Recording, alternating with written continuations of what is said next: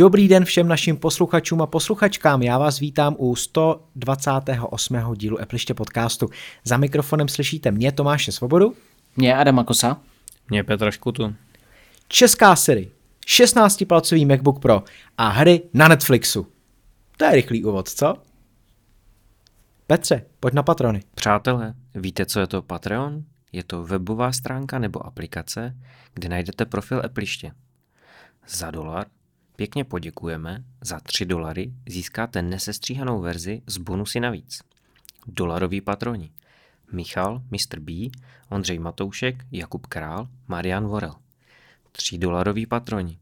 Aleš Slabý, Hana Došková, Martin Krkavec, Pavel Vavřínek, Šimon Oravsky, Jaroslav Hubička, Kubis, Lukáš Toman, Zdeněk Vízek, Vladimír Štíbr, Shitcoin Minimalista, Roman Tomas Sedlar, Kamil Procházka, Jiří Beníšek. Děkujeme.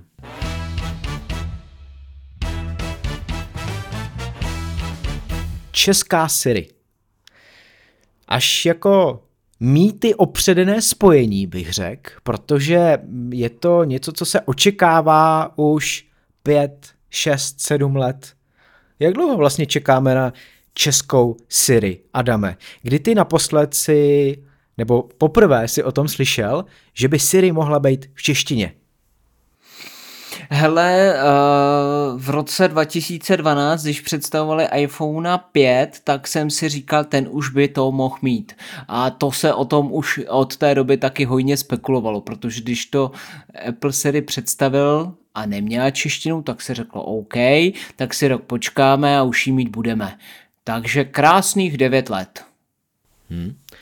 Petře, ty jsi věřil, že Apple po tom, co uved Siri v roce 2011, tak co nevidět přispěchá s českou variantou? Ne. Já když jsem viděl, jak fungovala čeština v Macu a v iOS, tak, tak jsem tomu vůbec nevěřil, že někdy přijde a jsem k tomu skeptický dodnes. 9. srpna 2011 tak oficiálně vyšla Siri. Potom společně s iPhonem 4S jste ji mohli používat a je vlastně vůbec zajímavý, jak se ta Siri dostala k názvu Siri. Věděli jste to? Víte to už teď? Čtěte to z toho trela, nebo jako si chcete typnout, Adame? Já to čtu. Já to nečtu a už to čtu, takže už to netypnu. tak to nečti. To je zajímavý, to jsem nevěděl. Hele, já si myslím, že Siri byla ta, ten ženský hlas, co to namlouval, takže to bylo její jméno. Jmenovala se uh, Siri Bergström, protože byla z Norska. Jo, a opravdu to byla Siri Bergström? Jo. Jo. Uh, ono i to jméno vlastně Siri, tak v norštině znamená něco ve smyslu, že to je krásná žena, která vás vede k vítězství, když to přeložíme do češtiny. A ono to není jen tak, že je vlastně z norštiny, protože Nor Dak Kitalaus byl spoluautorem vůbec hlasový asistentky Siri a možná pak ani teda nepřekvapí, že Siri už je i v norštině, jo. což je jazyk, kterým vládne 4,7 milionů lidí. a oproti nám, že jo, který na, nás je 10 milionů 300 tisíc zhruba, tak je to dvakrát tak míň. To je jak kdyby Slováci měli Siri. Kupní síla, kupní síla. No, myslíš, že tam je tak velká kupní síla, že... Tak když tam má každý druhý Teslu, tak i s těma dotacema, které jsou snad 30 nebo 40% tak stejně, když Tesla stojí kolik? Milion, nějaká základní, milion 400, tak když dostaneš dotaci z milionu 400, tak je to dejme tomu 800 tisíc. Já nevím, jestli si Češi běžně kupují auta za 800 tisíc. Tak ty to porovnáváš v Teslách, jo? To je taková jednotka měrna. Taková jednotka kupní síly, jedna Tesla. uh, ona je teda i ve finštině, těch je 5,5 milionů, ale tam to bude jako asi velmi podobný, je i ve švédštině a dánštině a tak dále, takže tady ty severské země už Siri mají a už jí mají nějakou dobu, už jí mají vlastně 5-6 let, jo.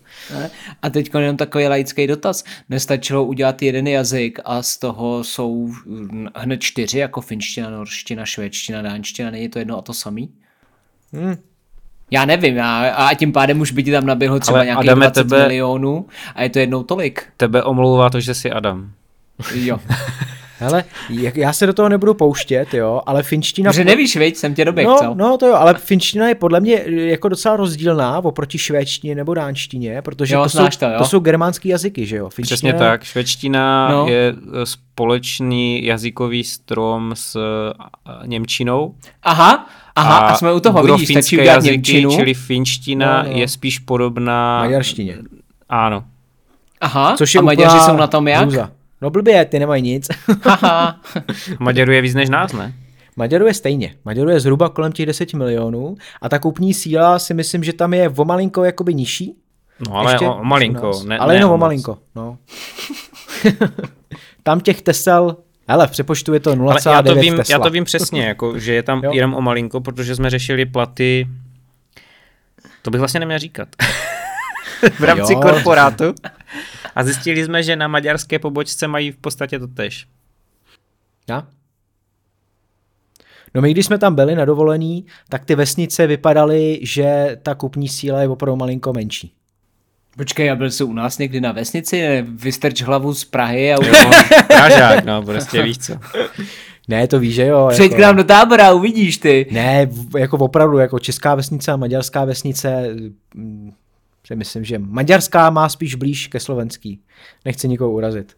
Ale to máš i tím, jestli ti lidi k tomu mají vztah, jo, protože zase já, když jsem projížděl Maďarskem, tak mě fascinovalo, že každý před tou vesničkou, nebo každý před tím polorozpadlým baráčkem měl zaparkovanou Audi, jo, takže oni možná mají prostě jiné priority.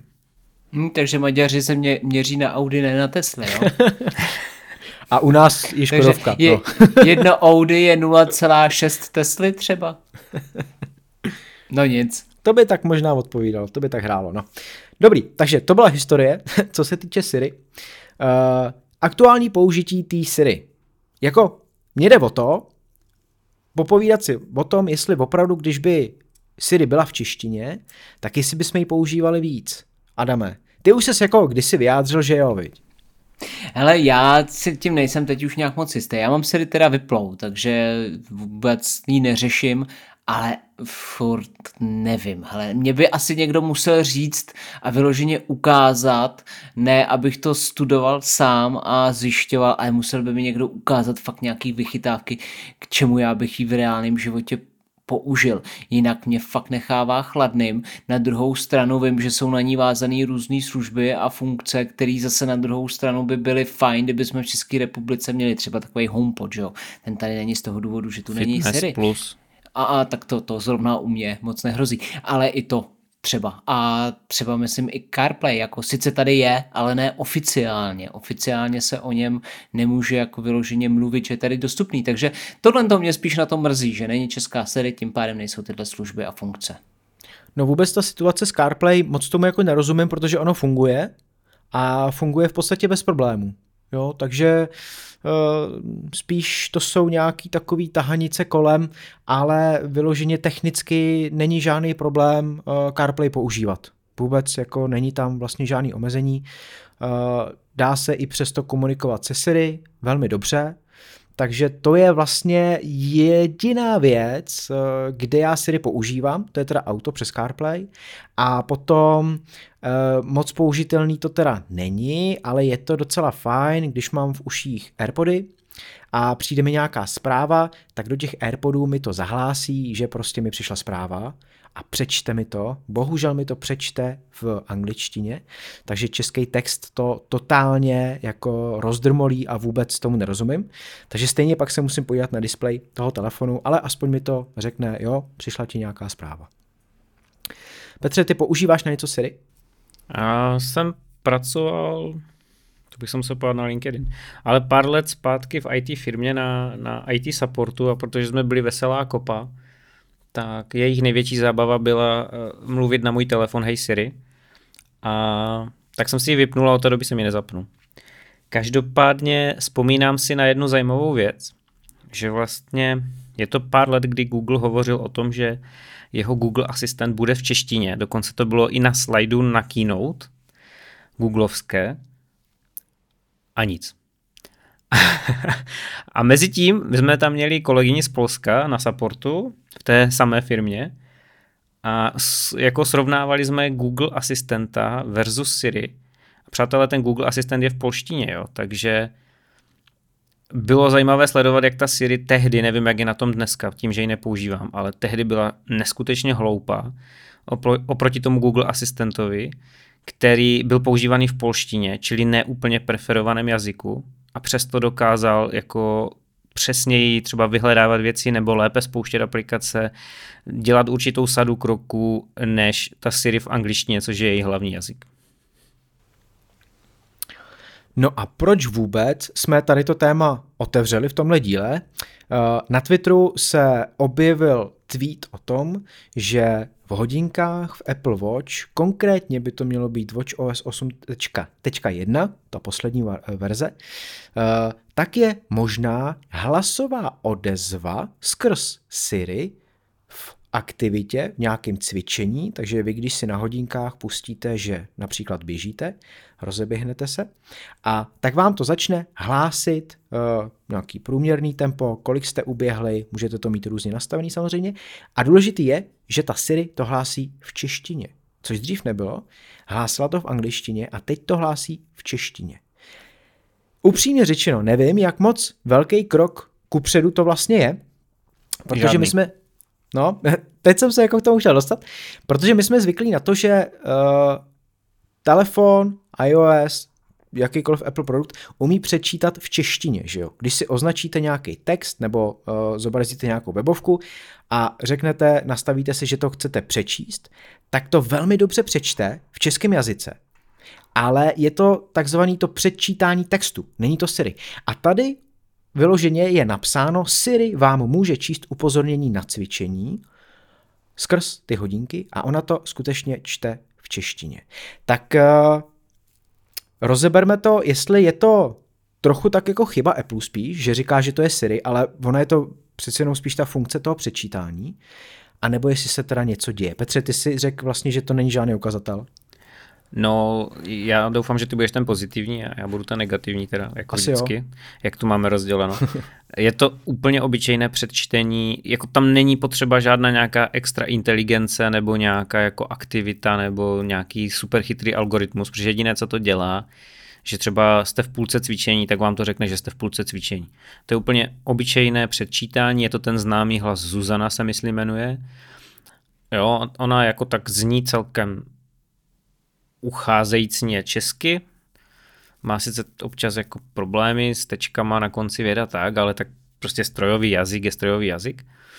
A přečítá to, takže jako hezké, jako fajn, ale nic chytrého bych zatím neviděl a mimochodem já jsem to vypnul hned ten moment, co jsem zjistil, že to takhle pitomně předčítá.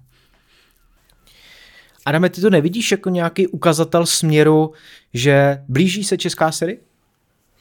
Blíží se česká série a přijde příští rok. Napiš si to někam a příští rok mi dáš za že se zase dáme typovačku, jo. Hele, tak si dáme typovačku na konci tématu, jo. Dáme se na konci tématu.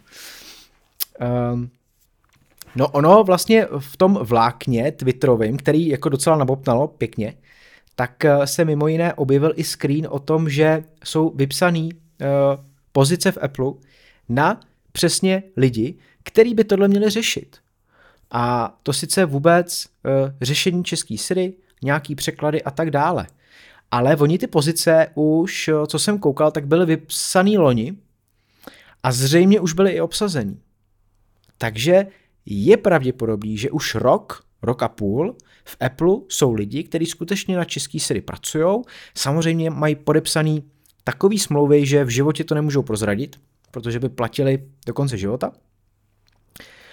A Česká Siri skutečně příští rok, za dva roky třeba prostě opravdu bude. Jo.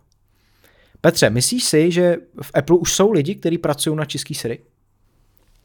Ano, jsou. Adame? Ty asi taky, že jo? To se nemusím ptát. Tak já jsem ti řekl, že příští rok tady ji máme, že jo? Tak ti musím říct, že jo. Ty na tom pracuješ? Přiznej se. Nemůžu, já bych platil pokuty do konce života. Dobře. Uh, Našel jsem zajímavou věc, která může tak trošičku nahradit českou Siri, než vůbec ta originální pravá česká Siri přijde, a to sice projekt, který se nazývá Hello Emma. Slyšeli jste o tom? Mhm. Mhm. Oba jste o tom slyšeli? Mhm. No, vidíte to. A je to vytvořený člověkem, který využil aplikaci zkratky k tomu, aby tak trošku obešel ten systém a využil právě Zuzanu, kterou si Petře zmiňoval, ten předčítací hlas, který bude číst uh, jednotlivý ty kroky a akce, který vy můžete klást iPhoneu, iPadu, Macu a tak dále. Uh, je tam asi 30 zkratek se stovkami příkazů a celkově se jedná o 7000 akcí. Takže to je jako docela už rozsáhlý dílo. A jsou tam takové věci, jako když, řekne, když řeknete zavolej tomu a tomu, tak zavolá. Když řeknete zeptáte se, kdo má kdy svátek, nebo jaký den má svátek, kdo a tak dále. Uh, nastaví to za vás jas, zapne to Wi-Fi, vyhledá vám to spoje, zahraje vám to hudbu a tak dále. A jediný, co stačí udělat, je, když to máte nastavený a všechny ty zkratky uh, spuštěný, na telefonu máte aktivní, tak stačí, stačí říct Hello Emma.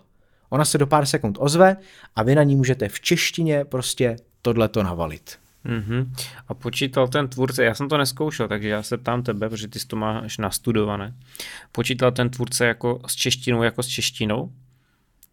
Třeba když řeknu místo zahraj písničku prší krásně, zahraj mi písničku krš, eh, prší krásně, nebo eh, hele zahraj tu písničku, která se jmenuje prší krásně. Jako myslíš, že i jako slovosled je důležitý a aby to Mm, bylo přesně... češtině ty- hodně, no. A máme Mhm. flexní takzvaná slova, to znamená, naše slova se ohýbají podle pádu a tak dál. To znamená, na konci máš různá písmenka a okamžitě to mění eh, zvukomalbu slova a najednou nevím, jestli to jako uslyší a bude tomu rozumět, že jo. Hm. Já myslím, že tím, jak je to uh, složený vlastně v té zkratce, takže tomu asi spíš rozumět nebude, ale zase řekněte nám posluchači, jestli Hello Emma používáte a jak jste s ní spokojení. Protože já se přiznám, že ji jako nevyužívám, jo. A ani bych si ji, ani bych si ji asi do toho telefonu nedal. Protože když už potřebuji využít tu Siri, taky jak jsem to říkal, je to v autě a to na ní prostě mluvím anglicky, to není žádný problém. A asi bych si i jako vlastně těžko teďka zvykal, že bych eh, měl mluvit česky teda, se přiznám. A tak to já bych jako mluvil česky vele rád, jo, ale chtěl bych, ať mi to rozumí, což je podle mě největší výzva české Siri, ať to reaguje na češtinu jako na přirozený jazyk, jo, ne, že budu tam se učit nějaká strojová slova a nesmím je vyskloňovat, nesmím je vyčasovat, nesmím nic prostě a nesmím zaměnit slovosled, což v češtině na rozdíl od angličtiny ty můžeš mít úplně jiný slovosled. A my můžeme ta slova přehazovat, že jo? Ty můžeš říct, uh, za, ty mě zavolej, zavolej mě ty, nebo jo, a, a, a tak dále. Můžeš přehazovat si ta slova a význam je ale pořád stejný, že jo? Což v angličtině nejde třeba.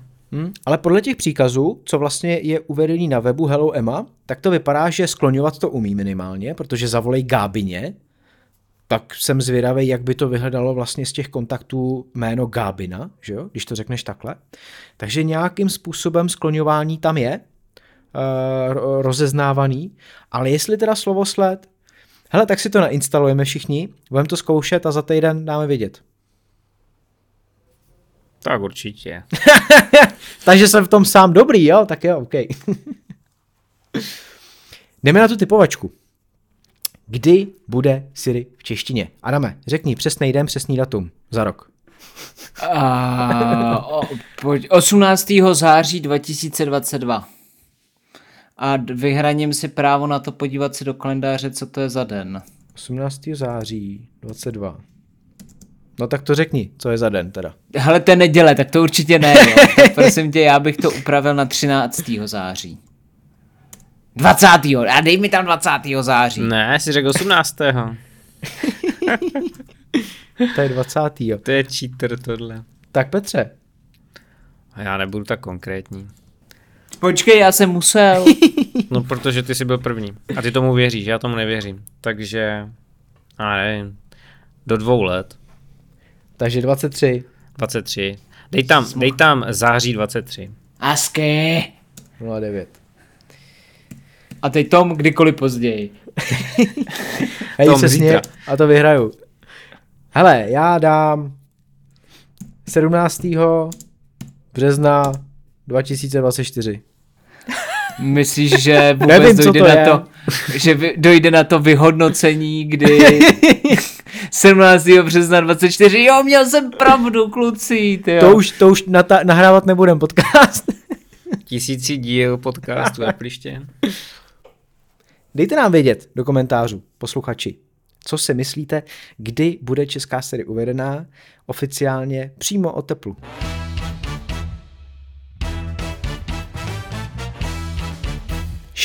palcový MacBook Pro s procesorem M1 Pro.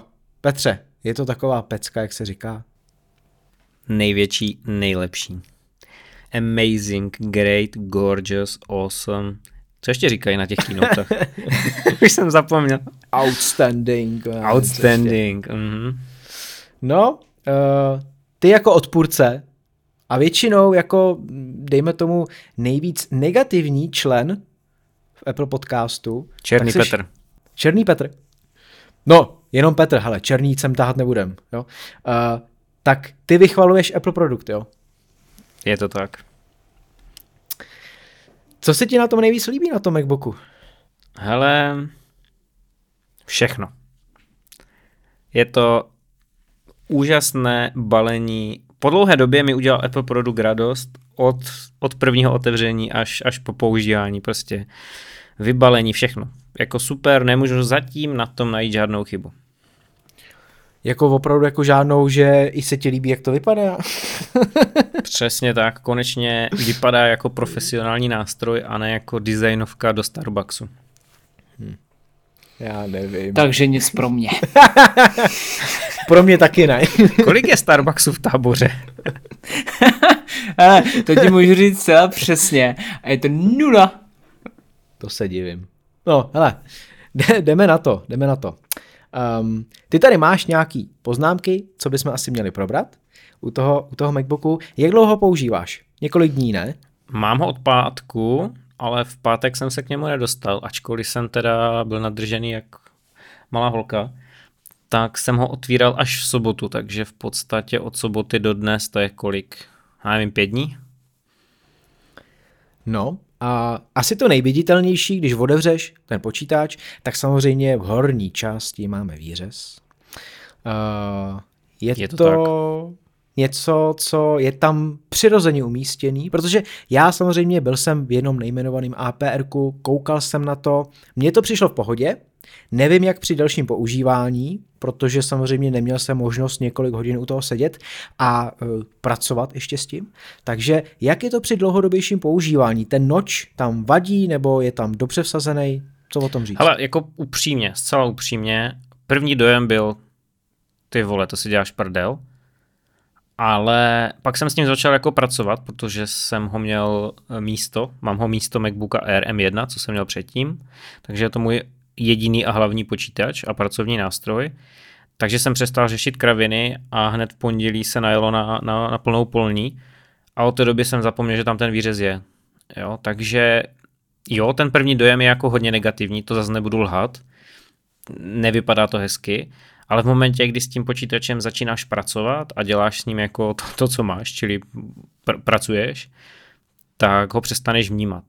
Paradoxně, když jsem si ho všimnul, je teďka, dneska, odpoledne, když jsem si hrál eh, v rámci odpočinku, jsem vzpomínal na Machinarium, protože jsem zjistil, že uh, udělali verzi s podporou API Metal, čili to rozhraní grafické, co je v macOS, tak jsem chtěl znova zaspomínat a zahrát si Machinarium a v té hře, tím, že ona je roztažena od konce, eh, teda mm, od okraje do okraje, tak tam ten výřez jde vidět. Ale zase, když jako jsi zažraný do té hry, tak uh, si to uvědomíš, dejme tomu v během prvních pěti minut, že tam ten výřez je a pak na to zapomeneš. Takže přestal jsem ho vnímat a už mi to v podstatě vůbec nevadí. Ale jo, ten první dojem není dobrý. Na druhou stranu já si myslím, že to je úplně to samé, jako když máš výřez na iPhoneu, ten první dojem taky nebyl úplně, nebo aspoň u mě to tak bylo, že když jsem ho měl poprvé na tom XS nebo 10S, tak to nebylo moc pozitivní a, a teď už mi to je úplně jedno. Adame, měl jsi to stejně s tím výřezem u telefonu, že ti tam jako vadil v prvních dnech používání? Je už tomu hodně dávno, co jsem měl prvního iPhone 10s Max, který ten výřez měl a jsem si vědom toho, že určitě jsem si toho všímal. Pokud by se zeptal, jak vnímám změnu oproti většímu vůči menšímu v iPhoneu 13 Pro Max, tak to nevnímám absolutně vůbec. Ale tak nějak už to beru, že k tomu iPhoneu to prostě patří a že tam je a jako prakticky mě to nějak neomezuje a už mi to ani nevadí. Měl jsi Petře možnost porovnat ty displeje uh, MacBooku Air a tady toho nového 16 Mám vedle stále, sebe? MacBook Air je stále doma. Má ho manželka, která poslala do světa MacBook Pro 13 2018 touch barem. A uh, mám možnost to porovnat jako ten display je nesrovnatelný, ale než, než začneme řešit tu krásu toho displeje, jenom chci říct jednu věc, že vlastně ten výřez, díky tomu výřezu máme, uh, na rozdíl od iPhoneu, tak u toho Maca máš prostor navíc, protože standardně by v tom rámečku, ten rámeček by vyplnil celou tu horní část, ale Apple to obřezal, doslova do písmene, a ten výřez tam je fyzicky pro kameru. To znamená, co to způsobilo. No, když si dáš aplikaci do full screenu, tak od macOS Monterey, když jdete do, ono se to vždycky jmenuje nějak jinak, tak já se to radši otevřu, jmenuje se to předvolby systému a dok a řádek nabídek a hned ta první položka je dok a řádek nabídek a úplně dole v tom meníčku je automaticky skrývat a zobrazovat řádek nabídek na celé obrazovce. A když to odfajfknete, tak i ve full screenu se zobrazuje nahoře menu bar, čili řádek nabídek. Na tom Airu to ale uřízne prostor pro to full screenovou aplikaci, ale na tom moje MacBooku Pro s tím výřezem vlastně se ten řádek nabídek zobrazuje vedle něho po levé a po pravé straně a ta aplikace ve full screenu má furt stejně po, uh, prostoru. Takže za mě je to jako v podstatě výhoda a já jsem rád, že tam ten prostor pro něj je i když je tam jakoby navíc a jízdí ho takzvaně ten výřez, ale v podstatě pro mě je to znovu objevená plocha, kterou můžu aktivně využívat. Hele, a jenom je takový jako dotaz, nebyl by si radši, kdyby tam ta kamera nebyla vůbec? Jako využiješ ji reálně na video? Uh, každý den, já totiž jo? pracuji remote, to znamená pracuji z domu, původně jsem začínal v kanceláři, ale uh, pak mě vlastně pr- přeložili na projekt, kdy já mám týmy v Německu, v Polsku, v Maďarsku, v Rumunsku a tak dál. To znamená, já jsem zjistil, že já vlastně nepracuju se svými kolegy tady ze Stravské kanceláře, ale já pracuji s kolegy, kteří jsou na pobočkách po celé Evropě. A já v podstatě každý den neustále jsem na Teamsech, to znamená, já tu kameru potřebuju.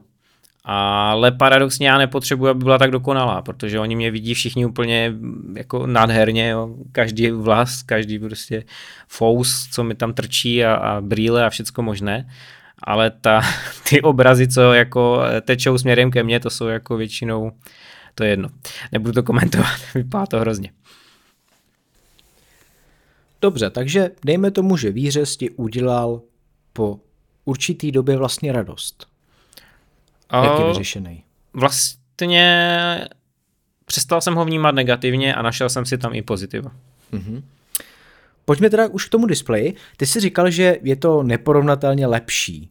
Je, Když je. se srovnává jako, MacBook Není Air, to OLED, Není to OLED, takže když dám vedle toho iPhone, nebo když uh, ten display položím vedle té LG OLED televize, co mám, tak ty mají, obě dva tahle zařízení mají lepší display než, než můj MacBook.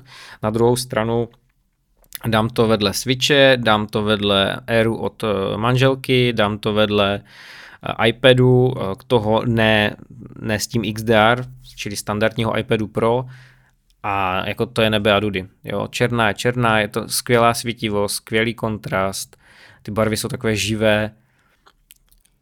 Je tam ten promotion, což za mě jako super, já jsem se na to těšil, já jsem byl zvyklý na herní notebooky, které mají vysokou frekvenci, mám tu televizi s vysokou frekvencí, takže jsem se na to těšil ale... Ale je tam ale, no. A to? A to, že ta frekvence, my jsme se tu, já teď přemýšlím, v kterém podcastu jsme se o tom bavili. No, v nějakém to bylo, v nějakém starším, že ještě jak jsme řešili ty spekulace, že se o tom mluví, že Apple tam chce mít tu adaptivní frekvenci, to zná tu proměnlivou, že tam nebude staticky 120 Hz na pořád, ale že se to bude měnit a že tomu moc nevěřím. A Apple nás na té kinoutě jako se snažil přesvědčit, i když oni tomu jako moc nevěnovali času.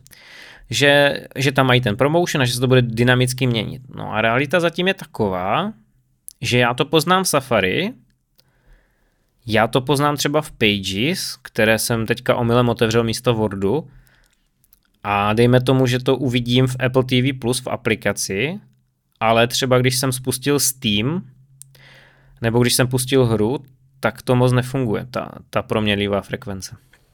Takže tam to zůstává na těch 30-60 prostě? Mm, na těch 60 většinou. Hmm. A když pustíš třeba Chrome, když srovnáš ty prohlížeče? Tak Chrome, Chrome, Chrome nemám, ale mám Edge mm-hmm. a ten je takový trhaný, takže já ne, nevím, ne, nevím, čím to je, neumím to vysvětlit. Moje domněnka zůstává stejná, jako jsem tehdy vysvětloval v tom podcastu, že ty aplikace musí být proto přizpůsobené. Já to shodou okolností vím a je to právě jak říkáš, nicméně vývojáři nemají zatím od Apple daný návod, jak mají ty svoje uh, aplikace odladit. Podobná situace byla i s iPhone 13 Pro, nicméně tam Apple zareagoval relativně rychle a vydal dokument právě pro vývojáře, kterým v tom dokumentu popisoval, jak mají přistupovat k těm aplikacím, co tam mají změnit, aby to ten adaptivní display mohl zvládat. Nicméně teď nevím, jako teď jsem to nesledoval, takže jestli během posledního týdne se něco změnilo, netuším, ale ty zprávy byly takové, že vlastně ty vývojáři sami ještě neví, jak mají ty svoje tituly odladit k tomu, aby dokázal ten display být adaptivní i v těch jejich aplikacích. No, přijde teda den, Petře, kdy pustíš aplikaci a bude plynulejší. no, já si myslím, že nepřijde, protože zatímco na iOS mm, vlastně všechny aplikace jdou přes App Store a musí být psané ve Swiftu, respektive ve vývojářských nástrojích Xcode. Případně, když už nejsou, tak uh, jsou těmi multiplatformními nástroji, které ale nakonec tu aplikaci stejně přeloží do toho Swiftu a do Xcode. To znamená, že oni musí dodržovat ty frameworky Apple, ale na Macu, jak jsme se tady bavili, ty neinstaluješ aplikace jenom z Mac App Store. Já je tam dokonce instaluju velmi málo kdy z Mac App Store.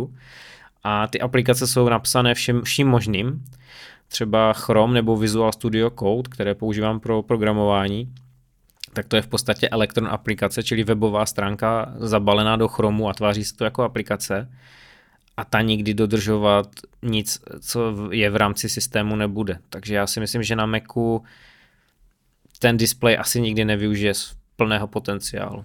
Že by se to výváři nechali ujít tohleto? A... Jim to bude jedno, víš co, jako my žijeme v Apple bublině a nám se bude zdát, že každý druhý má MacBook Pro, ale jako v reálně na trhu ono za z těch počítačů tolik nebude.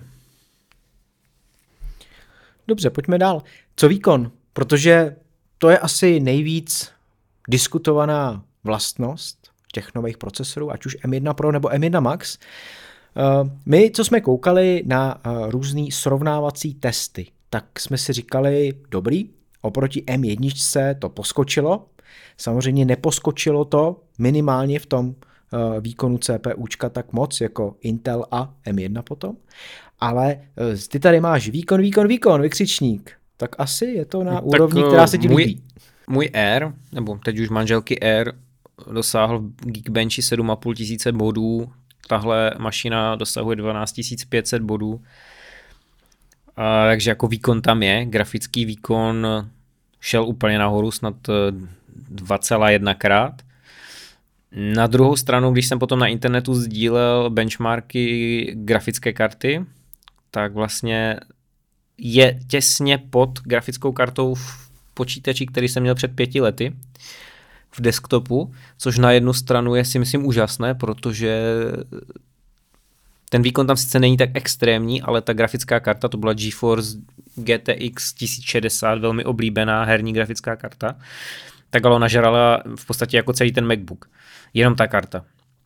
A tady já mám vlastně tenhle výkon v relativně malém počítači, který toho moc nesežere, té elektřiny. Takže jako ano, je to tam. Na druhou stranu možná bych čekal trošku víc. ale musíme jako se klidnit, protože stále jde o mobilní procesor, který je určený do přenosných počítačů a jeho hlavním cílem je optimalizace. Takže ten výkon tam je, zkoušel jsem nějaké exporty videa, zkoušel jsem eh, nějaké hry.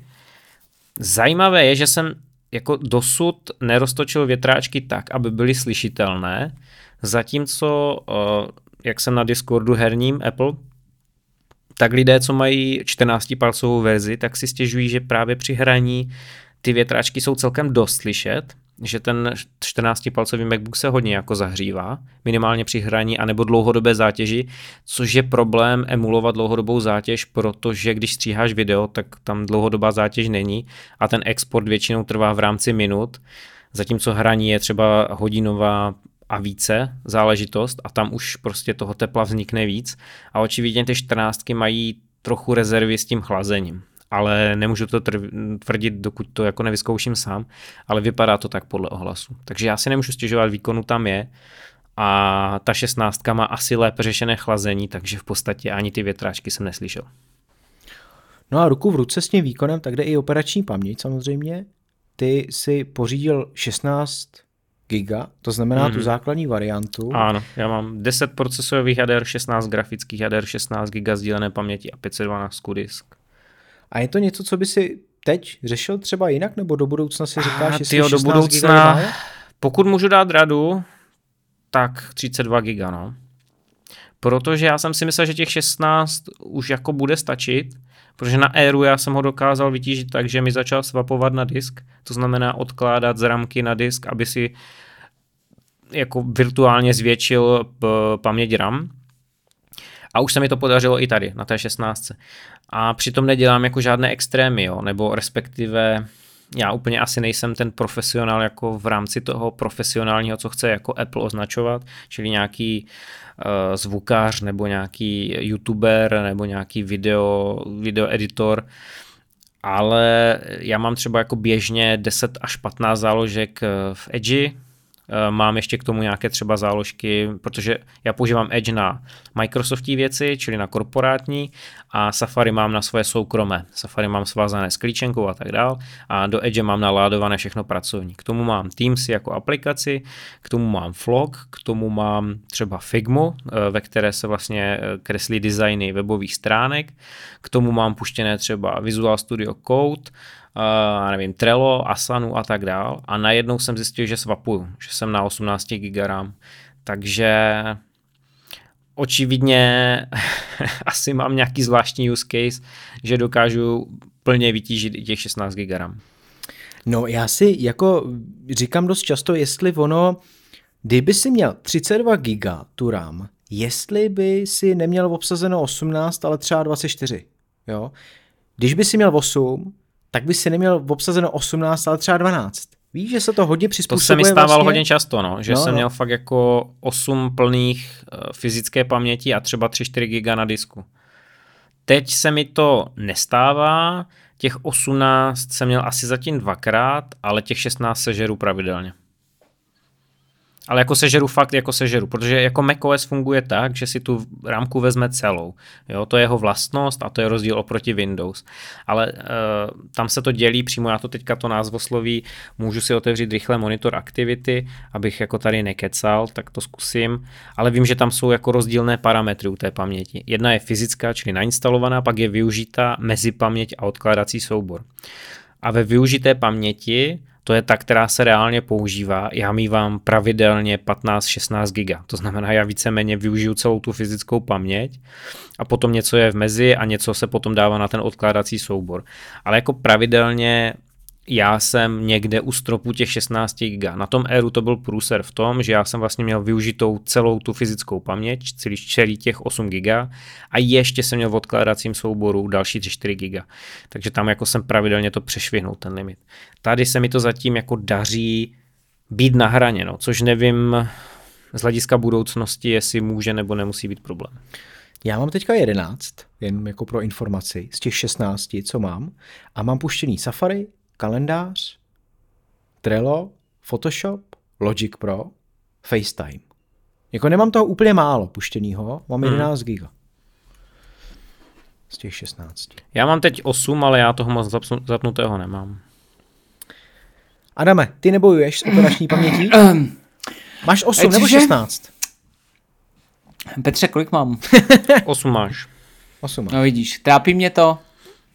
No asi ne. ne. Netrápí mě to. Běžného uživatele netrápí nic. Ne, eh, hele, mě to šlape, já nic neřeším, jenom nesmím připojit mikrofon. Jo, jako nemáš takový to, že by najednou si měl otevřeno jako víc záložek, Safari a podobně a najednou by něco se začalo zpomalovat, to se ještě asi nepocítil. To, to, to se ti nespomalí. Eh, Všimneš si spíš toho, že se přepneš do záložky, do panelu a ta stránka se celá začne na- načítat úplně komplet znova. Nestalo se mi to, nebo si to nepamatuju, takže to je zatím v poho. A protože jsem vůbec neměl prostor ještě pařit uh, víc, než jsem původně chtěl, uh, tak ne, nevím. Od posledních zkušeností se StarCraftem 2 nemám žádné nové, takže nemůžu říci. Takže obyčejný uživatel 8 giga, evidentně jak je vidět, stále to stačí a asi Jo, jo, let to ještě jo. Já si myslím, bude. že tamhle jo, v tomhle případě.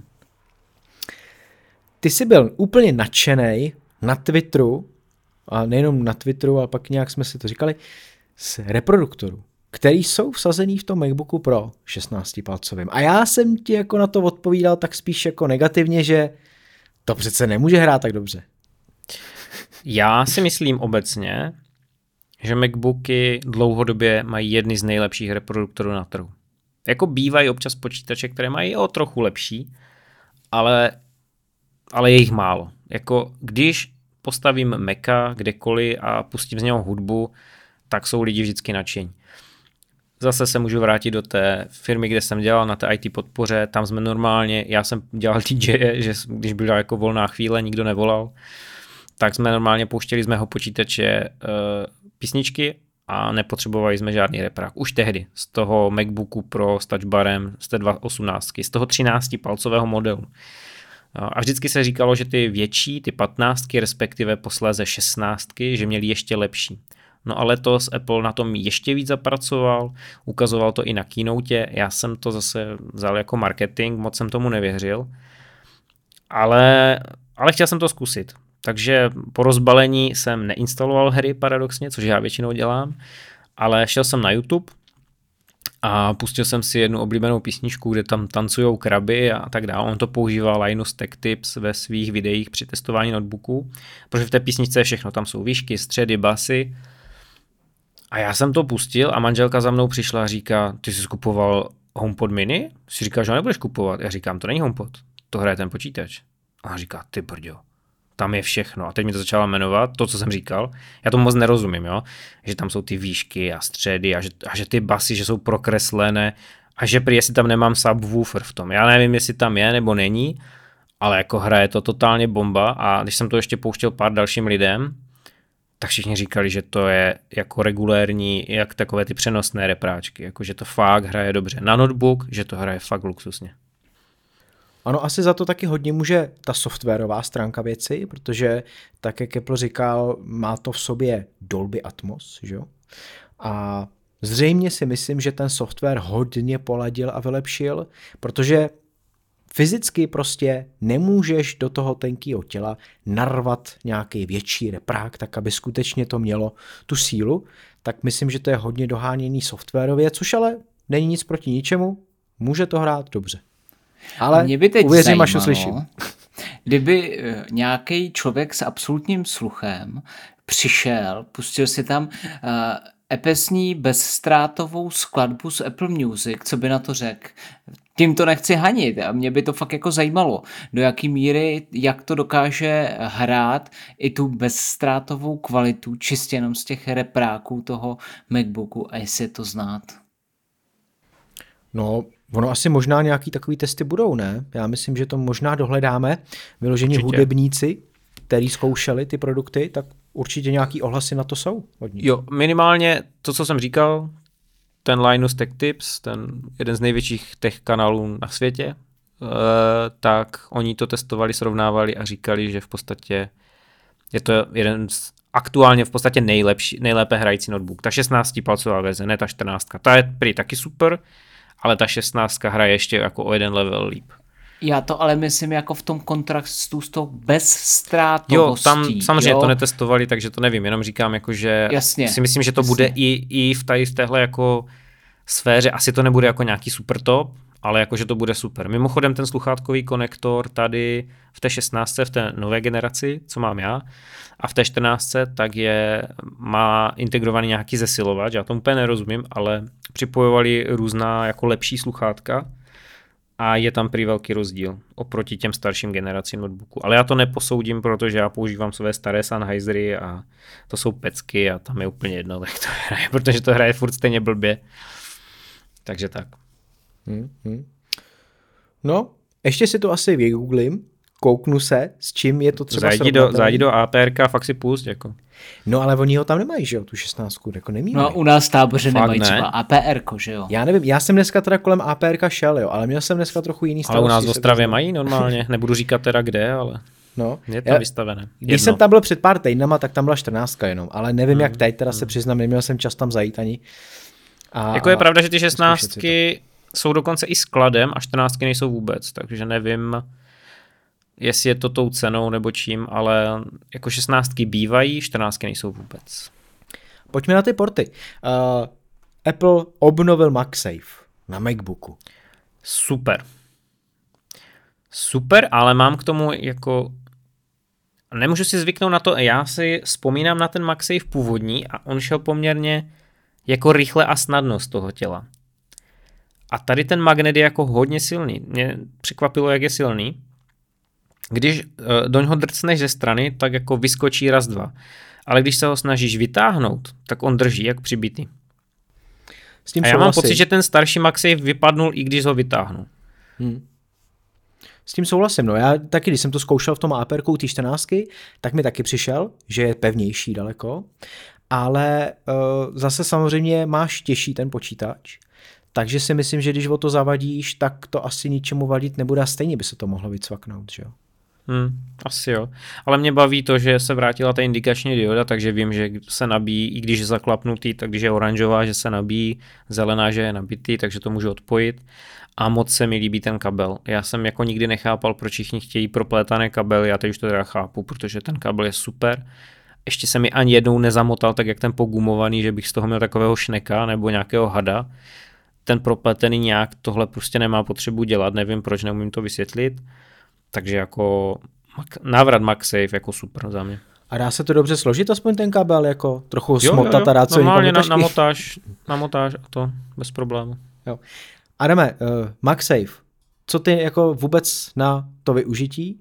Za mě jako musím říct, že mi teda jako chybí rozhodně, že přesně co říkal Petr, ta signalizační LED dioda je super vychytávka, kterou vlastně má skoro každý, že jo, dá se říct, ale Apple v rámci nějaký čistoty, tak to dal pryč, teďka to vrací. Co ty na to?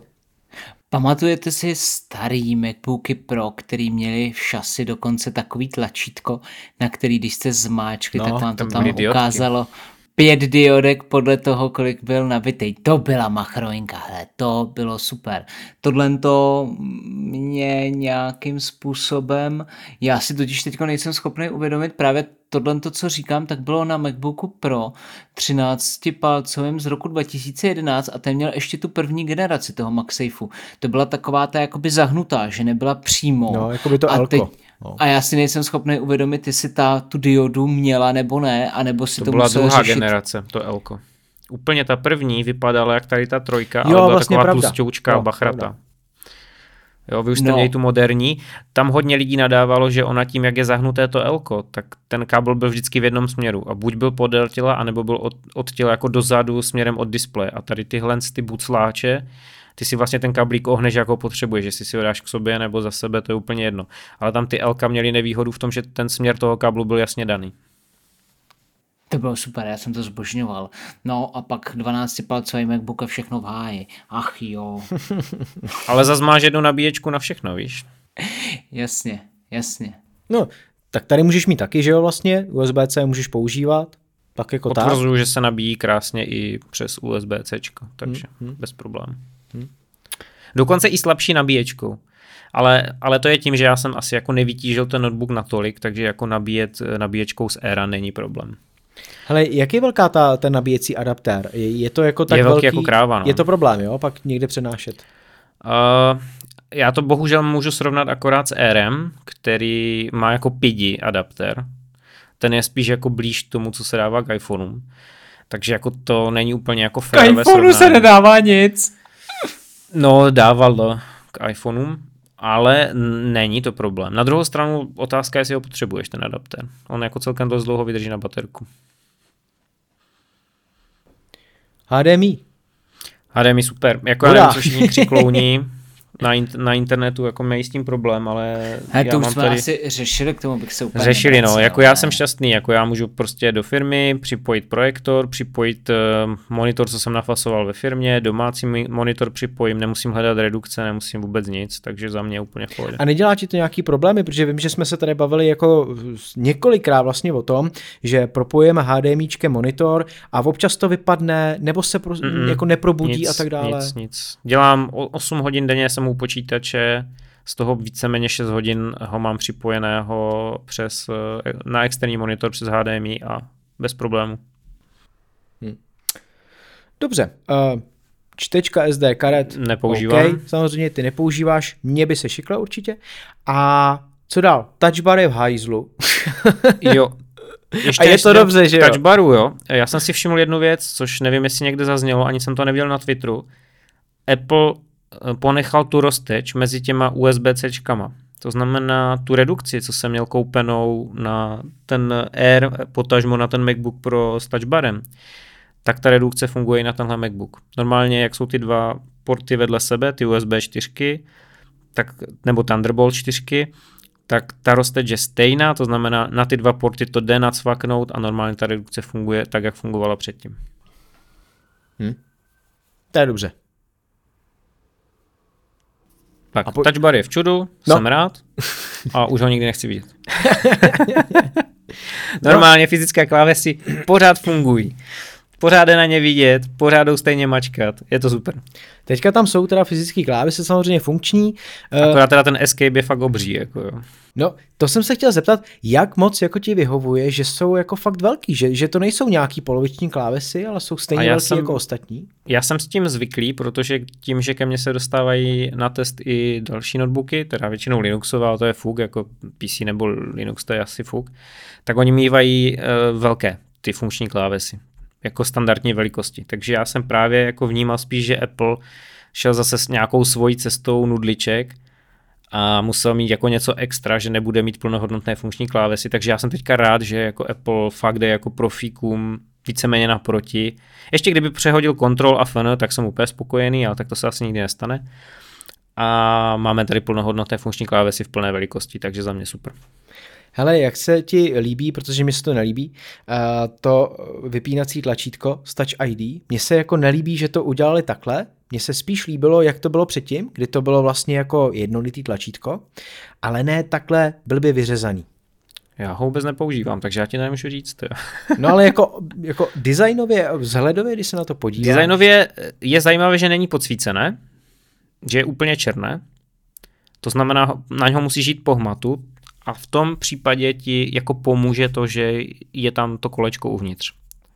Jo, tím, že není podsvícené. Kdyby bylo podsvícené, tak okamžitě víš, kde je to, ale tím, že ty jdeš po hmatu a víš, že to je v pravém horním rohu, tak vlastně se eh, líšíš tím, že ta, uh, líšíš, řídíš tím, že ta klávesa je odlišná, že má jiný tvar. Já mám k tomu ještě jeden dotaz. Když dáváš klasický mazání znaků, nestane se ti, že ho někdy máčkneš? Ne, vůbec. A to máš pravidelně, takže ne. A ty to nejdůležitější. Jak dlouho ti vydrží nabitej? Vydrží ti 18 hodin nebo 21 dokonce? Ne, jak Apple uvádí? ani náhodou. Ani náhodou. Jako uh, ten první den jsem ho vlastně dostal se 70% baterky, nebo v tu sobotu. A to vydrželo zhruba, zhruba nějakých 8 hodin kancelářské práce, čili žádné, žádné hry, žádné stříhání videa, nic takového. A pak jsem ho nabil doplna a pak jsem zkoušel hrát hry a za tři hodiny byl mrtvý. Takže takže já nevím, no, jako R vydrží opravdu hodně, M1 R vydrží opravdu hodně na baterku, a i v té kancelářské, i v trošku náročnější činnosti, ale já si myslím, že tím, že to M1 Pro má víc jader, má hodně grafických jader, celkem dost žere i ten display, takže tady jako narážíme trošku na jinou realitu, než je marketingových materiálech Apple. Adame, chci se na něco zeptat ještě, Petra. Já mám ještě teda poslední otázku. Já ne, děkuju. Jak dlouho trvalo dodání od objednání? Já jsem věděl, že já jsem jako si ho vybral a ten den jsem ho měl, takže to bylo skladem. Jo, to byl základní, není žádný konfigurovaný. Kdybych měl konfigurovaný, tak ho nemám dodnes. Ty základní bývají skladem takže i hned. Hmm. Tak to je zřejmě jako jeden z mála produktů Apple, který teďka je k dostání takhle rychle, že jo? Protože co no já tak... jsem bral poslední, teďka už tam není žádný. Jo, hm, no jasně, tak si měl štěstí spíš, protože co jako koukám, tak iPhony, Apple Watch, Macy, všechno trvá několik týdnů až měsíců. Je to hrůza. Teď. Ale všechno je to k dostání tak, že ti to ještě přijde do Vánoc. Nicméně já jsem na to koukal taky a pokud byste si objednali teď klasický iPad nebo iPad mini a říkám teď, čili 11.11., 11., tak nejzaší termín, kdy vám přijde 20. prosince, takže vy až budete pravděpodobně poslouchat tenhle podcast a budete chtít iPad nebo iPad mini, tak máte to dost, dost na doraz, teda, abyste to stihli do těch no, Vánoc. cokoliv, cokoliv od Apple, tak objednávat teď, protože nečekat, nečekat jít. na černý pátek, kdy k tomu dostanete nějakou poukázku v hodnotě pár tisíců korun, má, myslím, že to je nějak maximálně 2,5 tisíce, kolik to dokáže ještě, dát. To ještě a je, kdo ví kdy, kdo ví jak, protože to potom mění ty 26. 26. listopadu a myslím si, že pokud to koupíte, tak už uh, prakticky, co jsem koukal, tak Airpody jsou k dostání okamžitě a myslím si, že ještě 13-palcový MacBook Pro a MacBook Air a to je všechno. Jinak už to je prostě natažený termíny. To Apple moc eh, do karet nehraje, že jo? Protože jakmile prostě bude Black Friday a bude chtít natáhnout co nejvíc zákazníků, tak si myslím, že s některýma produktama asi jim nebude moc garantovat, že do Vánoc přijdou. Tak to bude docela pro ně asi problém. Ale no dobro, proto uvidíme. on i teď už uh, předělal tu svoji stránku Apple Online Store, kde už vnadí na vánoční dárky a upozorňuje tam, abyste nakoupili zavčasu, abyste měli ha, ha, ha z čeho vybírat. Dobré, já bych to uzavřel tím, že teda pokud někdo váhá, tak uh, určitě neváhejte, ten notebook se opravdu povedl, je to skvělé zařízení, tak jak ho chtěli všichni profesionálové, kteří teda potom volali dlouhodobě.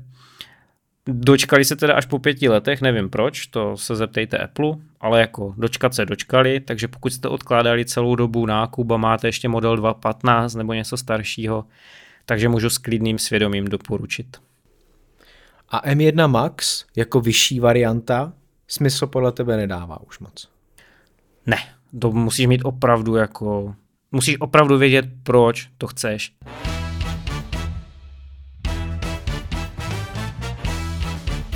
Netflix se rozhodl, že bude fušovat i do her, no a máme tady první vlaštovky.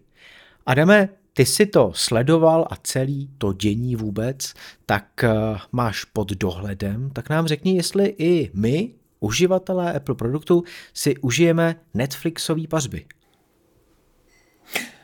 Ano, užijeme. Netflix vlastně řešil pravděpodobně to, kam může posunout své streamování dál a protože eh, píseček filmů a seriálů a televizních pořadů je mu asi malej, tak dalo by se říct, že trošku okoukal systém Apple, tím pádem přišel se svojí vlastní herní platformou, ale je to potřeba dát do hodně velkých uvozovek, protože ta platforma není ve stylu té, kterou má třeba Apple s jeho Apple Arcade. No a jak to vlastně funguje? Já když si na telefonu otevřu aplikaci Netflix, tak tam budu mít někde záložku hry, protože já jsem před pár dnama se dostal k tomu, že jsem narazil na zprávu, že Netflix už teda spustil ty hry a je tam snad nějakých pět titulů, tuším, ale když jsem šel do té aplikace, tak jsem tam nic neviděl a pak jsem se dozvěděl nějak, že to jde jenom na Androidu. Ono je to poměrně zajímavý v tom, že na Androidu to vyšlo už minulý týden, kdy tam Netflix přidal kartu do mateřské aplikace Netflixu, která odkazuje na pětici her. Je to dva tituly Stranger Things, pak nějaký Shooting Hoop, Scarblast a Tether. Je to, jsou to víceméně takové hříčky, pokud teda Stranger Things OK, to jsou nějaký RPGčka, docela vypadají pěkně, je to v takovém parádním kostičkatém retro stylu, ty ostatní jsou spíš takový jako, no, tahle pět minut, když čekáš na spoj, tak v pohodě, ale díl to asi hrát nebudeš. A nicméně je třeba říct, že je to teprve taková ta první vlašťovka. Takže na Androidu ti na to na tyhle ty hry odkazuje přímo uh, v aplikaci, ale není to žádná cloudová a streamovací věc. Prostě ty si ty hry stejně musíš nainstalovat do zařízení. A to platí i o iOS, kde to vlastně eh, Netflix provoznil, dneska máme 11. tak 10. jako včera eh, vyšly ty informace o tom, že to tam je. Ta pětice her tam je taky na iOS, ale jsou v rámci App Store, takže pokud si ty hry chceš zahrát, tak musíš jít do App Store, tam si ji vyhledáš a tam si ji stáhneš, jako vývojář je tam uvedený Netflix a jakmile tu hru spustíš, tak první, co uvidíš, je logo Netflixu a hned potom přihlášení. Takže uh, vlastně Netflix poskytuje hry zdarma, které jsou v App Store zdarma, ale aby si je mohl hrát, tak musíš mít účet u Netflixu a přihlásit se tím účtem do té hry. A máme tady tím pádem takovej uh, novej formát, dalo by se říct, Eh, stahování a hraní her, protože předtím, eh, jaký byly možnosti? Stáhl si si hru zdarma a hrál si ji a pokud vývojář po tobě chtěl prachy, tak si musel buď odblokovat eh, obsah, anebo si nějakým in-app nákupem platil předplatný a podobně. Nebo si skoupil hru plnohodnotnou, která stála určitý finance. Pak tady bylo Apple Arcade, kde si platíš předplatný a máš ty hry i ten obsah kompletně v rámci toho předplatného. Ale teďkon, ty si stáhneš hru zdarma, ale musíš se do ní přihlásit službou, kterou už platíš. Takže je to jiný systém, ale vlastně je to teda ten benefit pro ty uh, uživatele toho Netflixu. Já když se na to koukám, tak já v té aplikaci Netflix vlastně nevidím ani odkaz na ty hry, že jo? Nebo buď blbě hledám, ale nikde na první dobrou, tak přes aplikaci Netflix se k těm hrám nedostanu. A když se mrknu do App Storeu, tak ani když zadám Netflix, tak mi to vlastně ty, ty hry nenajde. Jo. Takže jsem udělal to, že jsem si našel v App Store Netflix jako takovej a sjel jsem si až dolů, kde máte položku více od vývojáře Netflix a až tam pak vidím už ty tvoje zmiňovaný Stranger Things, jedna hra, druhá hra, Tetr, Tetr, nevím jak se to čte, Shooting Hoops a ještě Card Blast, ano, jo. Takže tady pak ty hry vidím a vidím u nich nákupy v aplikaci napsáno.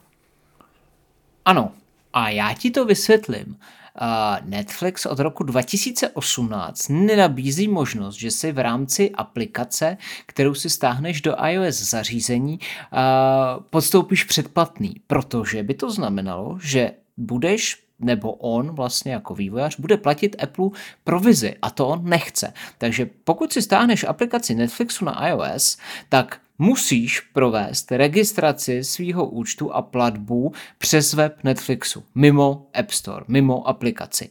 Ale tady u těch her udělal to, že ty, když ji spustíš a ne, nejseš registrovaný uh, u Netflixu, nemáš přihlašovací údaje, tak můžeš si v rámci té spuštěné hry zřídit účet a podstoupit to předplatný, který stojí 259 korun měsíčně. Hmm. Je tohle budoucnost, Petře? A napodobí Netflix i ostatní streamovací služby a zahrnou do své nabídky pro uživatele i další kategorie zábavy, když to tak řeknu?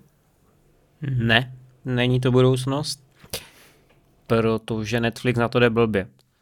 Netflix na to jde stylem ala tyjo, tady je nějaký nový biznis, nebo nový, tady je prostě biznis, který se jmenuje gaming, nebo hraní her a má to biliony dolarů ročně a teď mluvím české biliony, čili milion, miliarda, bilion, čili obrovská čísla a Netflix si chce ukousnout, tak jako Apple si chce ukousnout a zřídil Apple Arcade. Problém je v tom, že jako na které hráče cílíš, no, tak jako pokud to jsou ti, co na zastávce budou šmidlat 2-3 minuty a bude se jim to vyplácet asi OK, ale mnohem víc peněz bude generovat Xbox Game Pass, Google Stadia, GeForce Now a tady tyhle ty služby, které ti navíc, nejenom, že je to úplně jiný princip, to ano, potřebuješ internet, je to streamovací a tak dále, bla, bla, bla, ale máš tam ty velké hry a máš je za relativně pár kaček měsíčně. Což tady máš to sice zahrnuté v předplatném Netflix, ale pokud budu srovnávat teda dejme tomu jablka a jablka a ne jablka a hrušky, ačkoliv všechno jsou herní služby, ale když vezmu Apple Arcade a to, co chce přinést Netflix, tak paradoxně, a to já říkám jako člověk, který z Arcade úplně nadšený není, tak Apple Arcade má mnohem větší přidanou hodnotu než to, co nabízí Netflix. Adame, tobě se to pozdává, tako, takovýhle jako řešení a když eh, do budoucna se tam rozšíří ty tituly, kdy jich třeba bude 100, 150, 200, tak jak je to u Apple Arcade teďka, tak eh, ti přijde, že to má jako nějaký smysl vůbec provozovat?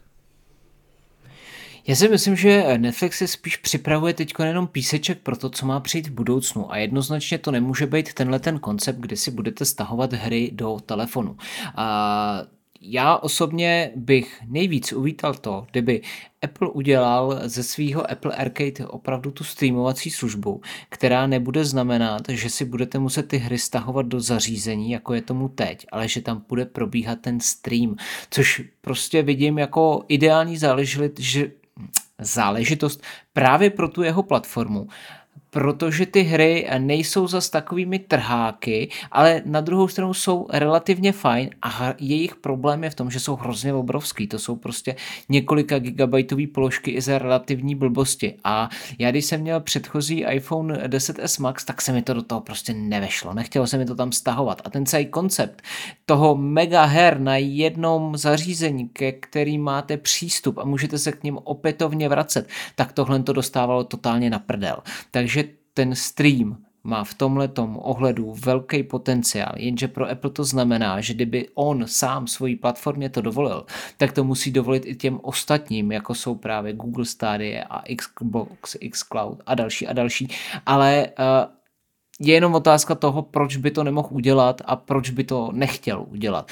Oni to jsou samozřejmě prachy, že jo, ale tadyhle Netflix nechce přijít o tu možnost být v tom, takže už tady udělal nějakou takovou přípravu, která teď končí ta pět her, pět blbostí, který někoho úplně nezaujmou, ale nic eh, mu nebrání v tom vlastně nakupovat ty hry víc ve větším a spát to do té své platformy a až přijde ta vhodná doba, tak to nějakým způsobem přepnout na ten cloud a dělat to právě tímhletím cloudovým hraním.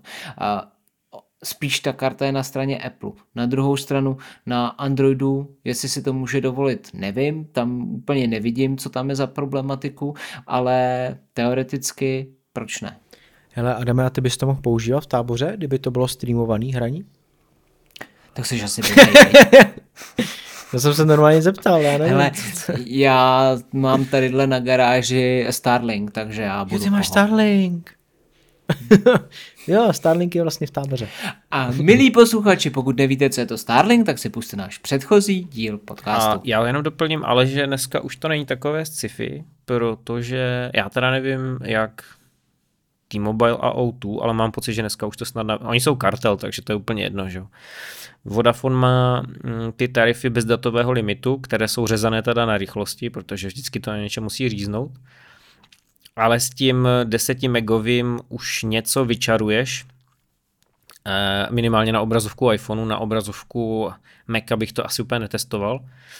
Takže tam už ten stream jako je pohodě a v lokalitách se slušným 4G pokrytím, případně 5G, pokud máte to štěstí, že chytnete skutečné 5G, ne takové to 5G, co je vysílané na frekvenci 4G, tak jako v pohodě, jo. tahle budoucnost se blíží a je tu čím dál tím rychleji a ono možná, než se probudí ti kabeloví poskytovatelé tam ve vesnicích, tak už to dávno převálcují buď pánové ze Starlinku, pod vedením Ilona Maska, nebo to prostě zařídí ti operátoři skrze 5G, jo, takže tohle si myslím, že není až tak daleko a, a ten tábor tím taky trpět nebude.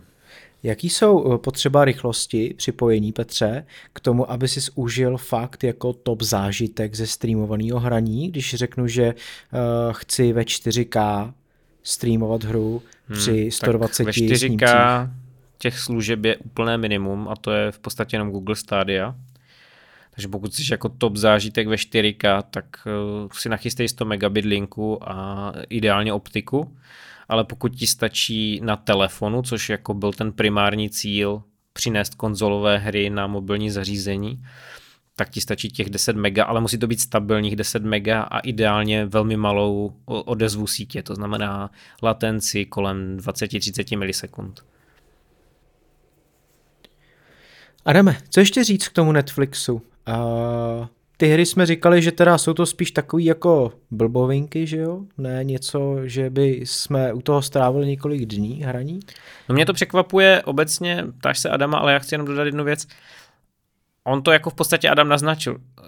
Oni jenom asi zkouší, jako jak lidi zareagují, protože od Netflixu čekat něco, co se bude stahovat do zařízení, to já bych to mně to přijde úplně zvláštní, jo? protože oni jsou silně v, kram, v kramflecích právě v tom streamování, právě v cloudu a teď přijdou s něčím, co si mám jako staho. Jako na iOS to chápu, protože tam prostě Apple udělal schválně takovéhle pravidla, aby tam nemohli vstoupit právě Google Stadia, aby tam nemohla být Nvidia GeForce Now, aby tam nemohl být Xbox X Cloud. Takže Apple to udělal schválně, ale jako to, že vlastně oni to udělali plošně iOS, Android a stahujte si to hry místo, abyste je streamovali od průkopníka streamovacích služeb asi fakt se připravují na budoucnost, jak říkal Adam, protože jinak v tom nevidím žádnou logiku. Já bych tady, já jsem to zmiňoval, ale mě to nejvíc, nejzajímavější na tom přijde to, že je to právě jakoby další možnost distribuce toho obsahu přes to předplatný, který si člověk už platí. Jakože ty si stáhneš tu hru zdarma, ale ani nepustíš, protože hned, když na ní klikneš, tak ti to vyhodí to přihlašovací okno.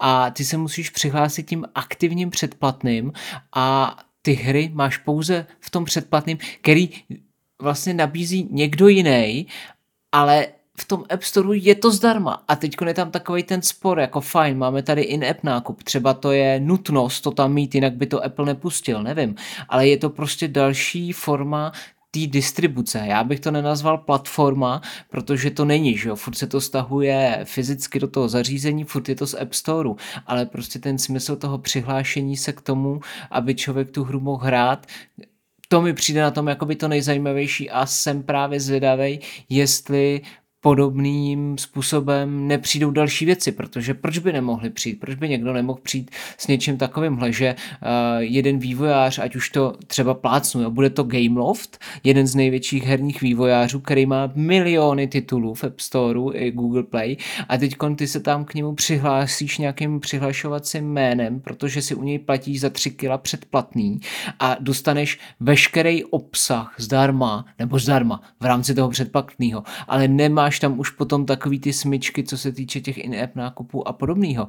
A vlastně se ti odemkne celý potenciál těch titulů. Jo. Tak na tohle jsem spíš zvědavý. Jestli někdo s tím tím přijde, obšlehne to od toho Netflixu a Netflix u mě za to dostává plusový body, že něco takového vymyslel a že to prostě dotáhnul a že to tady máme, i když ty hry je jich pět a jsou to takové hry, které to jsou, ale jsou teď. Nevíme, co bude za chvíli. Mně ještě napadnul jeden směr a to sice uh, jsou to takový ty interaktivní filmy. Jo? Mně přijde, že se to nikdy moc nechytlo. Je to vlastně takový spojení toho filmu a hry, kdy vy se můžete rozhodnout, jakým směrem se ten film bude dál ubírat. Jo? Teďka mě vlastně napadlo, vím, že byl nějaký titul před x rokama, jak zbalit holku. A teďka vy jste se vlastně, bylo, byly to jako krátký nějaký filmový záběry a vy jste se vždycky rozhodovali, jako co máte udělat, abyste ji teda opravdu jako ke konci zbalili. A zbalili jsi?